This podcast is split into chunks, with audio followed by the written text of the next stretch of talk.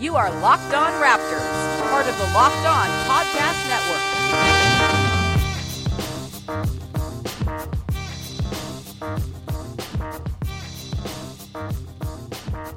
Hey, everybody, welcome to episode number 301 of Locked On Raptors for Monday, March 26th. I'm your host, Sean Woodley of LockedOnRaptors.com and RaptorsHQ.com. You can find me on Twitter at Woodley Sean. Find the show at Locked On Raptors. You can find links to every single episode.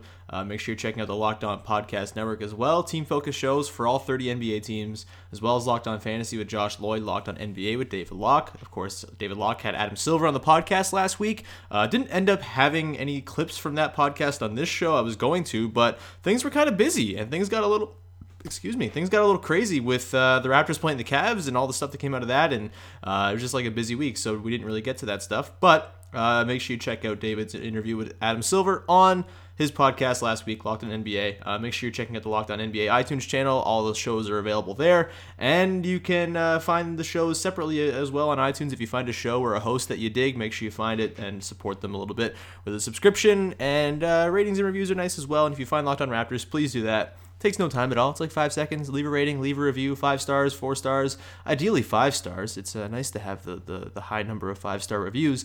Um, but yeah, any feedback on there is welcome, of course, and uh, I very much appreciate it because it helps to juice the algorithm or whatever the hell iTunes says it does. So please do that, and uh, thank you in advance.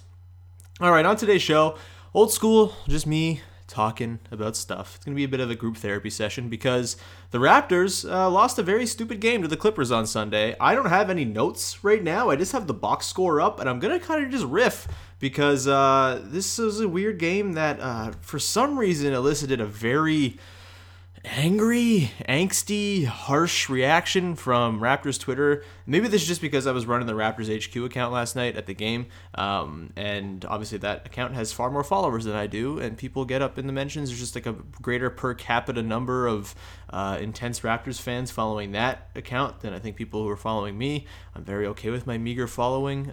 Um, it's it's nice and quiet most of the time, um, but yeah, it was just it was a very intense reaction to a game that was very bad. The Raptors did not play particularly well outside of the first like six minutes of the game.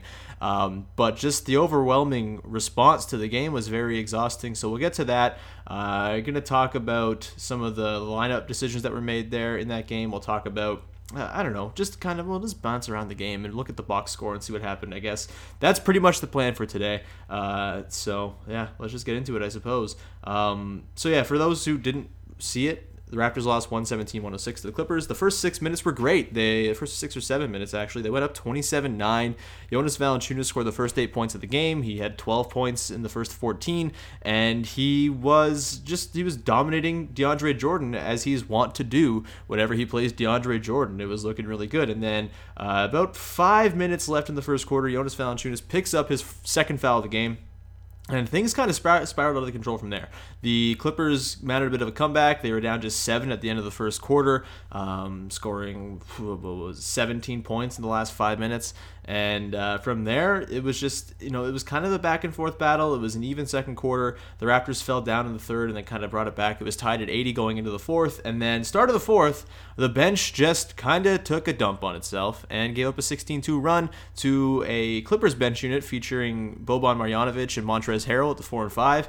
And that duo was just too much for the Raptors to handle. Um, but I guess let's just go back to the start of the game and sort of what happened and what was looking good. I mean, the offense was just flowing perfectly. They were, you know, looking for Jonas because it's clearly a matchup they're willing to exploit and kind of go at, and it worked really well. Uh, Kyle Lowry looked pretty good. OG Anunoby, I think, maybe is the most encouraging sign from this game. Uh, he played 18 minutes. He was three of seven from the field, one of three from deep. Like not a very amazing stat line or anything. Seven points, four boards, one assist, but he drove with confidence a couple times, and that was excellent to see. He had a nice little up and under finish. Um, and OG has been kind of you know listless the last couple weeks, and maybe he's hit the rookie wall or whatever you want to call it. But uh, I thought last night was a nice encouraging sign from OG. But after that start, Jakob came in after the second foul for Jonas, and I think that's kind of the the tipping point. Yak was uh, not good in this one. He had to play 25 minutes because JV uh, sat out for so long with, with, foul trouble. He picked up his fourth foul in the middle of the third quarter as well, and that kind of ended his night. Um, he only played 20 minutes. Yak played 25 minutes, and just not one of his better performances. He was a minus 14 on the night, um, and it was kind of the same situation the second Sunday in a row in which Poeltl got bullied by a very physical dive first center.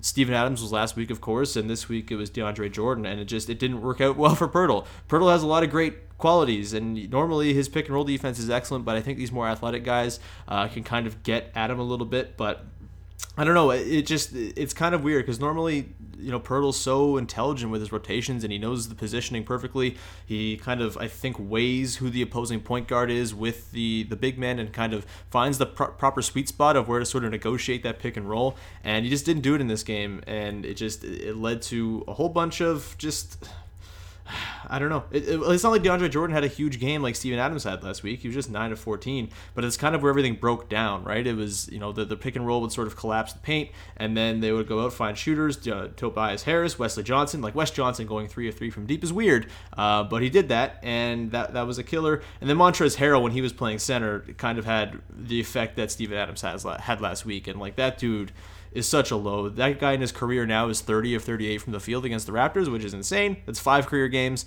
Uh, he averages 14 points a game against the Raptors. That's 2.3, 2.5 points more than he uh, averages against any other team in the league. Uh, it's super weird how much Montrezl Harrell owns the Raptors. He was 19 points on 9 of 12 shooting last night, so he kind of took over that Steven Adams role and it was just way too much for Poeltl to handle. He just couldn't hang with him physically. Um, he didn't get like killed in the glass or anything like that. Like Poeltl grabbed nine boards. The Raptors actually out rebounded the Clippers in this game, but just the the overall ability to stop that sort of charging guy in, in Montrezl Harrell was pretty hard. And Harrell had five offensive boards, so I guess that's sort of a little area uh, where the rebounding total is kind of misleading because Harrell just really kind of feasted there. But uh, that was kind of the source of a lot of the issues. Uh, Boban Marjanovic looking at his stat line, it seems like he had much more of an impact on the game, but he only played six minutes, four points, three boards, one assist, two of three from the field. But all of that came at the start of the fourth quarter when the Clippers just kind of just sat on the on the Raptors' throats, sat on the throats, I guess, stomped on the throats um, and put the game out of reach. I mean, you go into the fourth quarter, and I tweeted about this. I tweeted a graphic at the time. The Raptors going into the fourth quarter, uh, tied at 80, you would give the Raptors the significant advantage if you're betting on that game. The Raptors so far this season have been the best uh, fourth quarter team in the league. There have been, you know, through all the crunch time issues, and there have been some, you know, b- both recently and over the course of the whole year. Uh, the Raptors have been awesome in fourth quarters. Their defense has been fantastic. So even when the offense has let them down, they've been able to hang in games. I think that Houston game kind of comes to mind, where their late game defense was just, you know, pristine, and that's kind of helped them, you know, I think maybe negotiate those tricky offensive finishes a little bit. Um, and, and, so going into the fourth quarter, the Raptors were two two and a half points ahead of the Utah Jazz as the best fourth quarter team in the league. A plus 10.8 net rating, a sub 100 defensive rating. Like they've been really good in fourth quarters. A lot of that is the bench just kicking ass in garbage time, but it's also like there's there have been fewer games recently where um, that's been a thing, and the Raptors have come back in pretty much all the fourth quarters they played over the last two weeks because they have kind of just not played the first three quarters and, and napped through them. So they've had to be great in the fourth. And I think if there's like a reason for optimism over the last two weeks, um, aside from the fact that the Raptors are 54 and 20 and are really good, uh, I think it's that when they've really had to, they've shown that they're still very good um, and not this like uninspired and lazy team that they've kind of been the last couple weeks. Uh, but that went away in the fourth quarter against the Clippers, and it was uh, a brutal sort of stretch. 16-2, uh, of course, the Raptors made a switch that uh, that kind of I think was maybe the tipping point for Raptors fans on Twitter, and like people got really angry about it. Um, I'll get to that in just a second. Um, but first, just a reminder: make sure you're checking out the Locked On Podcast Network. Uh, it's a it's a great place to check out all the different shows. Uh, and if you are interested in an upcoming Raptors opponent, maybe you should check out their show. Locked On Nuggets, for example, is hosted by Adam Mares, and he does an awesome job. He also hosts Locked On NBA on Fridays with Anthony Irwin. Uh, make sure you're checking out Adam Mares on Locked On Nuggets ahead of tomorrow's game against the Nuggets. All right, so apologies for that clunky lead up into an ad, uh, and uh, let's get back to what I was talking about there. Uh, the Raptors at the start of the fourth quarter, they go down 11-2, and Boban and Montrezl Harrell are just kind of bullying the typical front court pairing in that time of the game, Pascal Siakam and Jakob Poeltl. Uh, Poeltl's continuing struggles from the start of the game. Siakam, I didn't think he was particularly bad. Just that, that physical matchup of you know, seven foot nine Boban and enormous hulking mountainous Montrez Harrell who's jumping all over the place just wasn't really working for Siakam and Poeltl. Um, and people, you know, were understandably sort of looking for Jonas Valanciunas, who hadn't played since the mid third quarter when he picked up that foul. Um, I think with about eight minutes left in the third, and you know he had a lot of success earlier in the game, scoring and sort of being a functional uh, sort of fulcrum for the offense. And uh, you would have expected that at the timeout, uh, called at 9:30 left after the 11-2 run to, by the Clippers to start things. You would have thought, hey, maybe this is the time Jonas is going to come in and uh, and we'll see how it works. And that's not how it worked and the Raptors ended up making a decision. Dwane Casey decided to put Serge Ibaka instead of Jonas uh, in place of Jakob Poeltl, so they went with the Siakam and, and Ibaka front court, and it just got dummied for a minute or so. They were a minus five in no time at all. Uh, it just it didn't work at all. You know, Montrez Harrell had a dunk, uh, Boban had a dunk as well. It just it did it didn't work, and the Raptors uh, go down by 14 at that point, 96-82, and people were losing their goddamn minds. And I guess that's totally understandable because the lineup just did not seem just the way the game was flowing. It felt like the Raptors really should have gone with some muscle as opposed to being more of a finesse lineup there. Um, and I understand people being upset about it. That said, I totally get what Dwane Casey's doing here and what he was doing there. I think we've talked all season long about how there's not enough data on a lot of these Raptors lineups because they have been, you know, rolling that five man unit. They've been kind of stuck with two like hockey changed lineups for most of the season, and that's all we really have data on.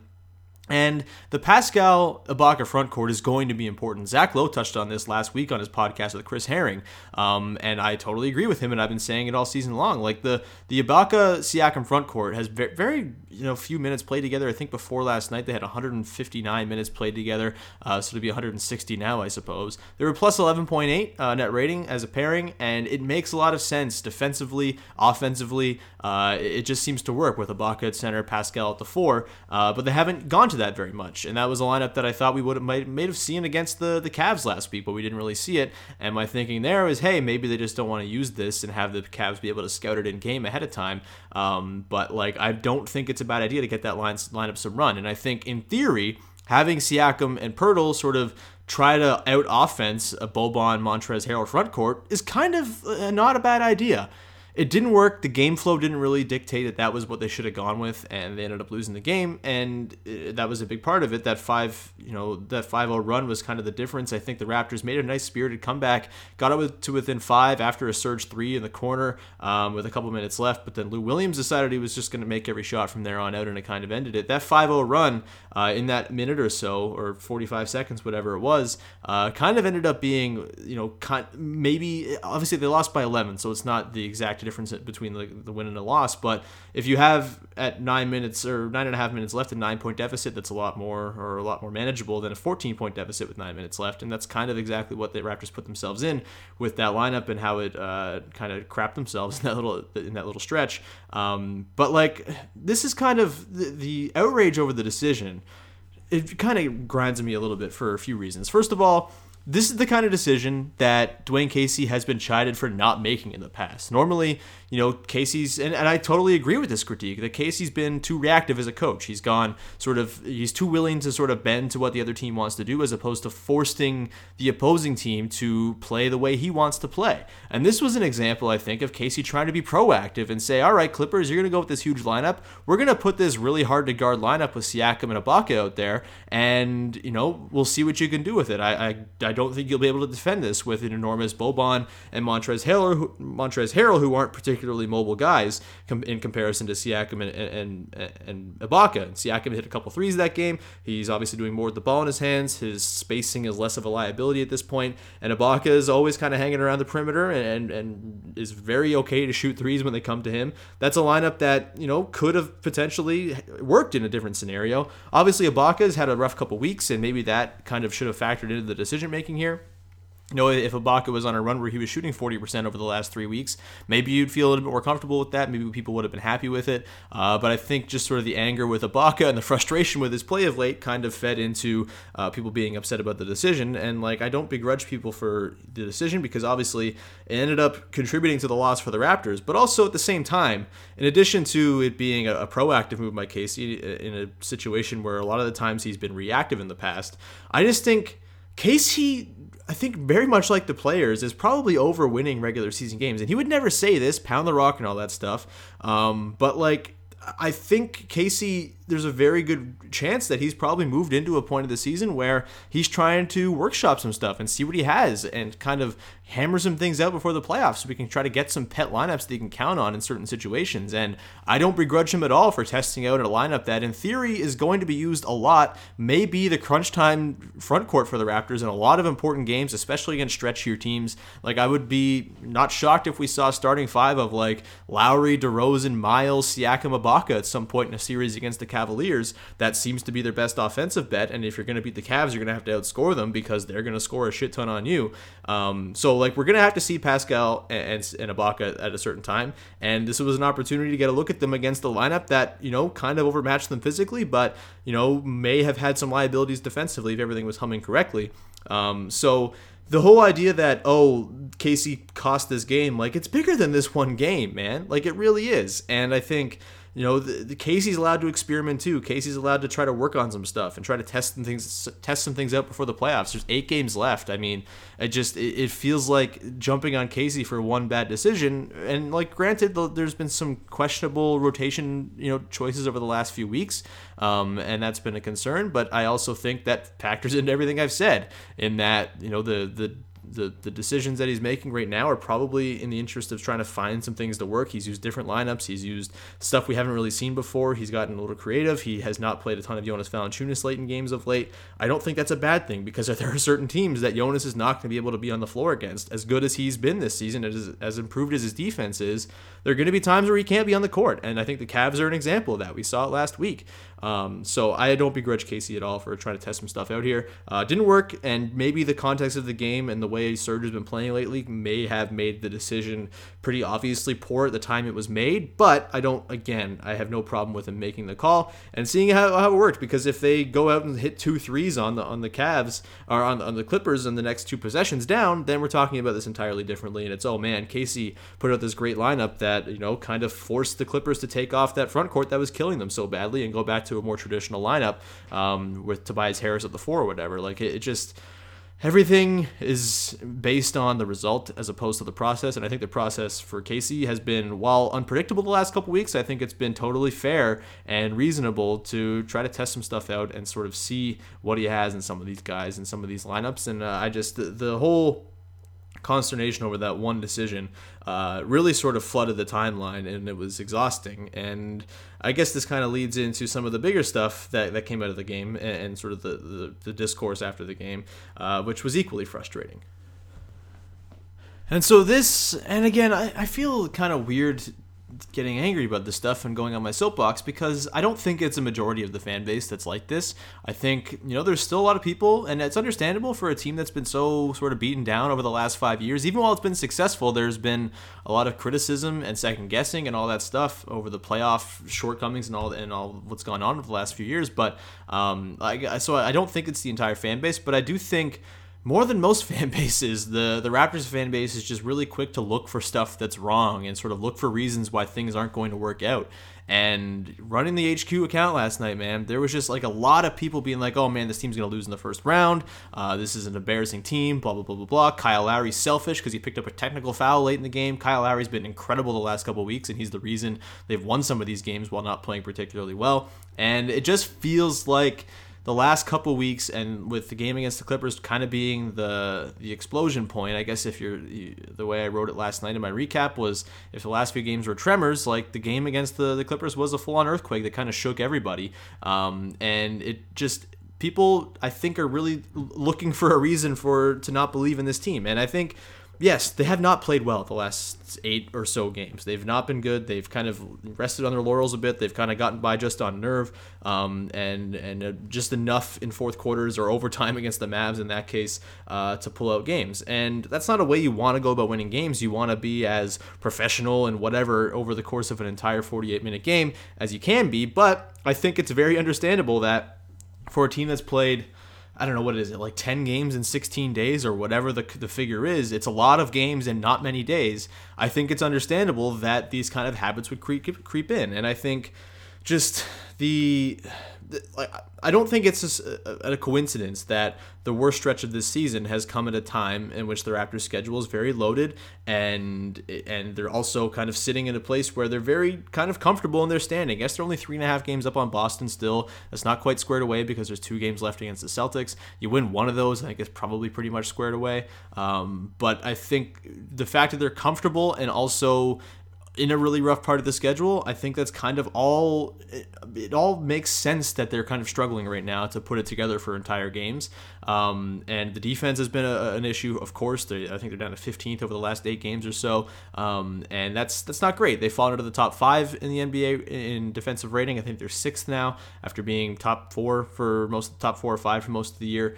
Um, I think up to third as recently as a couple weeks ago and that's not encouraging. Obviously, that's not what you want to be going to the playoffs like. But uh, I just think the 65 game sample of this team being ridiculous and blowing teams out and being you know prolific on both ends of the court is a lot more important than the last eight games, where all of the factors around the games, the context makes sense that this would kind of be one of the roughest parts of the schedule. The team still hasn't lost back to back games in ages. They haven't lost to a bad team in a long time, um, and they just they they like they're they're still winning these games, which is the thing. Like, yes, they lost to Cleveland, but that game I think was as encouraging as it was discouraging. You could kind of look at it from both sides. Um, and the offense, you know, over the last eight or so games has been the best in the league. They've been scoring at a ridiculous rate right now. And Kyle Lowry, I think, coming back into form, looking the way he has.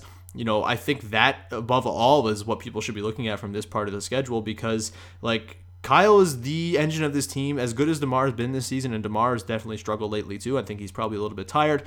Kyle Lowry is the engine of the Raptors, and if he's not going, the Raptors aren't going anywhere. And he's very much going right now. And the plan of you know kind of keeping him fresh all season really seems to be coming to fruition. And he just looks like he's on. He's really just like on a high right now going into the playoffs. Uh, still a couple weeks away, of course, but he looks really good right now. And I think that above all else is the most encouraging thing.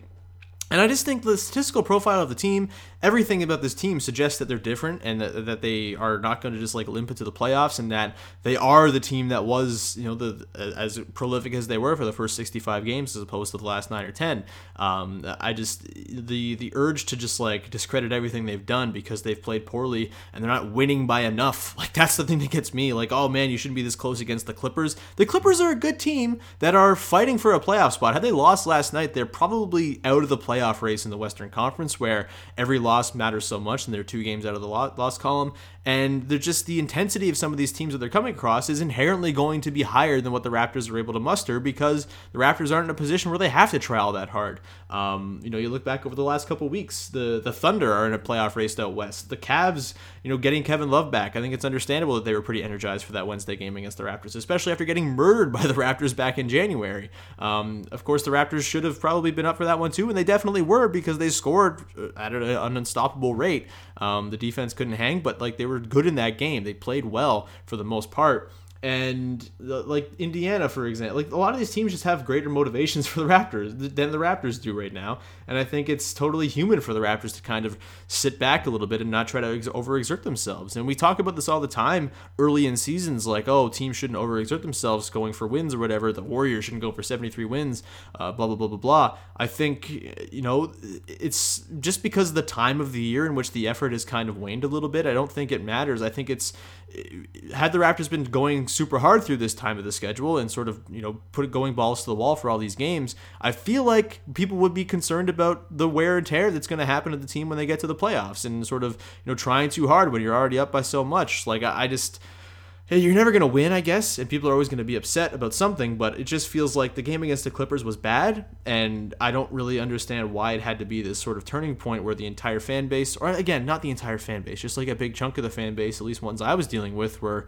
sort of jumping off the bandwagon for for whatever reason. Like they're 54 and 20, they're a really damn good team. And I don't know. I've ranted a lot on this podcast, and I've kind of repeated myself a whole bunch. Um, and I should probably leave it there. But that's just kind of where I'm at. They're they're a very good team. They they're obviously in a bit of a rough stretch right now. I think you can point out the concerns and critiques with how they've played lately, and, and sort of say there there are some valid things there, like Jakob Poeltl forgetting how to defend pick and rolls. Not great. I'm not sure how replicable uh, replicable it's going to be against some uh, of the big men in the Eastern Conference because DeAndre Jordan and Steven Adams aren't exactly you know popping up all over the place. Not every team has one of those guys, um, and I think Yak has shown over the course of two seasons that he's too good and smarter defender to struggle this much. I think he's probably a little bit tired. He's played every single game this season.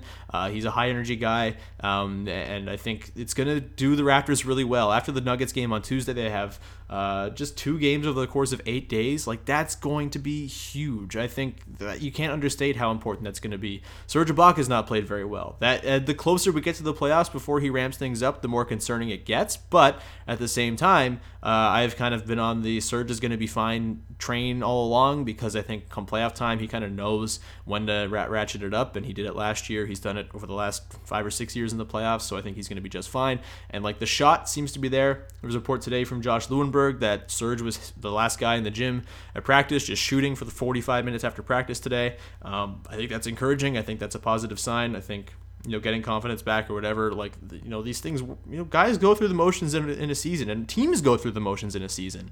The Raptors had been kind of immune from that most of the year. Uh, it was a rocky start to the year, but the schedule had a lot to do with that with the road trip early on and a really tough slate. Um, they kind of coasted through like four months of the schedule. Teams don't do that. Even the Rockets had like a five game losing streak at one point this year. The Warriors are up and down. Like, I think the Raptors, you can kind of, the leash that they've earned with how well they played for the first, you know, 90% of the season, I think it uh, it should be a lot longer than what people are kind of giving them. And, and sort of it seems like people have reached the end of the leash after last night's game against the Clippers. And I think that's premature. And I don't think that's totally fair uh, to how the Raptors have played. And uh, I don't know. I've, I've ranted enough. You can critique some of the issues. Again, I think a lot of them can be kind of explained by the context of the season and where they're at, and sort of the, what Dwane Casey's priorities would be right now in terms of his rotations and how he's working on things. Um, it makes sense that he's trying to try some different lineups right now, guys. It really does. Um, anyway, I'm done. I think uh, we can get into maybe some more nuanced discussion of some of the issues that are going on uh, on Tuesday's episode, maybe Wednesday. Uh, we'll see what happens with the game against the Nuggets tomorrow. The Nuggets are coming off a back to back in that game. They play Philly tonight, uh, and their season is very much on the line. They are, I think, one game out of the lost column in the playoff race out west. Uh, the, every game for them is super important, but they've also been a team that's like laid down to the Grizzlies and stuff. So not sure what that's going to look like, but um, yeah, no, the, the, the this will be an interesting week. Of course, Boston on Saturday. We'll preview that heavily uh, ahead of time. Um, and you know, if things go poorly against Boston and Cleveland and Boston, maybe we can start to revisit whether some of these issues are going to you know plague the Raptors in the playoffs. But I guess my suggestion to people who are really worried would be like go watch a Bucks game and see how crappy they are, and uh, you won't be too scared. Um, that's essentially what I'm at right now. The Raptors are going to find their way again, I think, and the rest coming up should help help them a lot. And uh, I've talked a lot, I've repeated myself a lot. And uh, thanks so much for joining me on today's Monday edition of Sean Rambles on Rants about angry Raptors fans. And uh, we'll be back again on Tuesday. Make sure you find the show on iTunes, leave a rating, leave a review. Thank you so much for doing that. Uh, it really, really helps and makes us more visible and stuff. Noticed us up in the, the top 100 of the rankings a couple times recently. Uh, it's very cool to be in there, and hopefully we can kind of keep that going through the playoffs. Uh, also, if you're a listener to the headquarters, the podcast I do for Raptors HQ, the week weekly podcast that has not been around for a few months, uh, I'm going to bring that back starting next week, I believe, uh, to sort of ramp up towards the playoffs because feels like we should have that podcast going during the playoffs because it's fun and you get lots of guests and stuff on there, and uh, we kind of have a good time with it. So the the headquarters will be back as well starting next week. So stay stay tuned for that. And uh, thank you so much for tuning in. We'll talk to you again on Tuesday. I'm out of breath, and I'll uh, I'll gain that back and come back on Tuesday with another episode of Locked On Raptors. Cheers.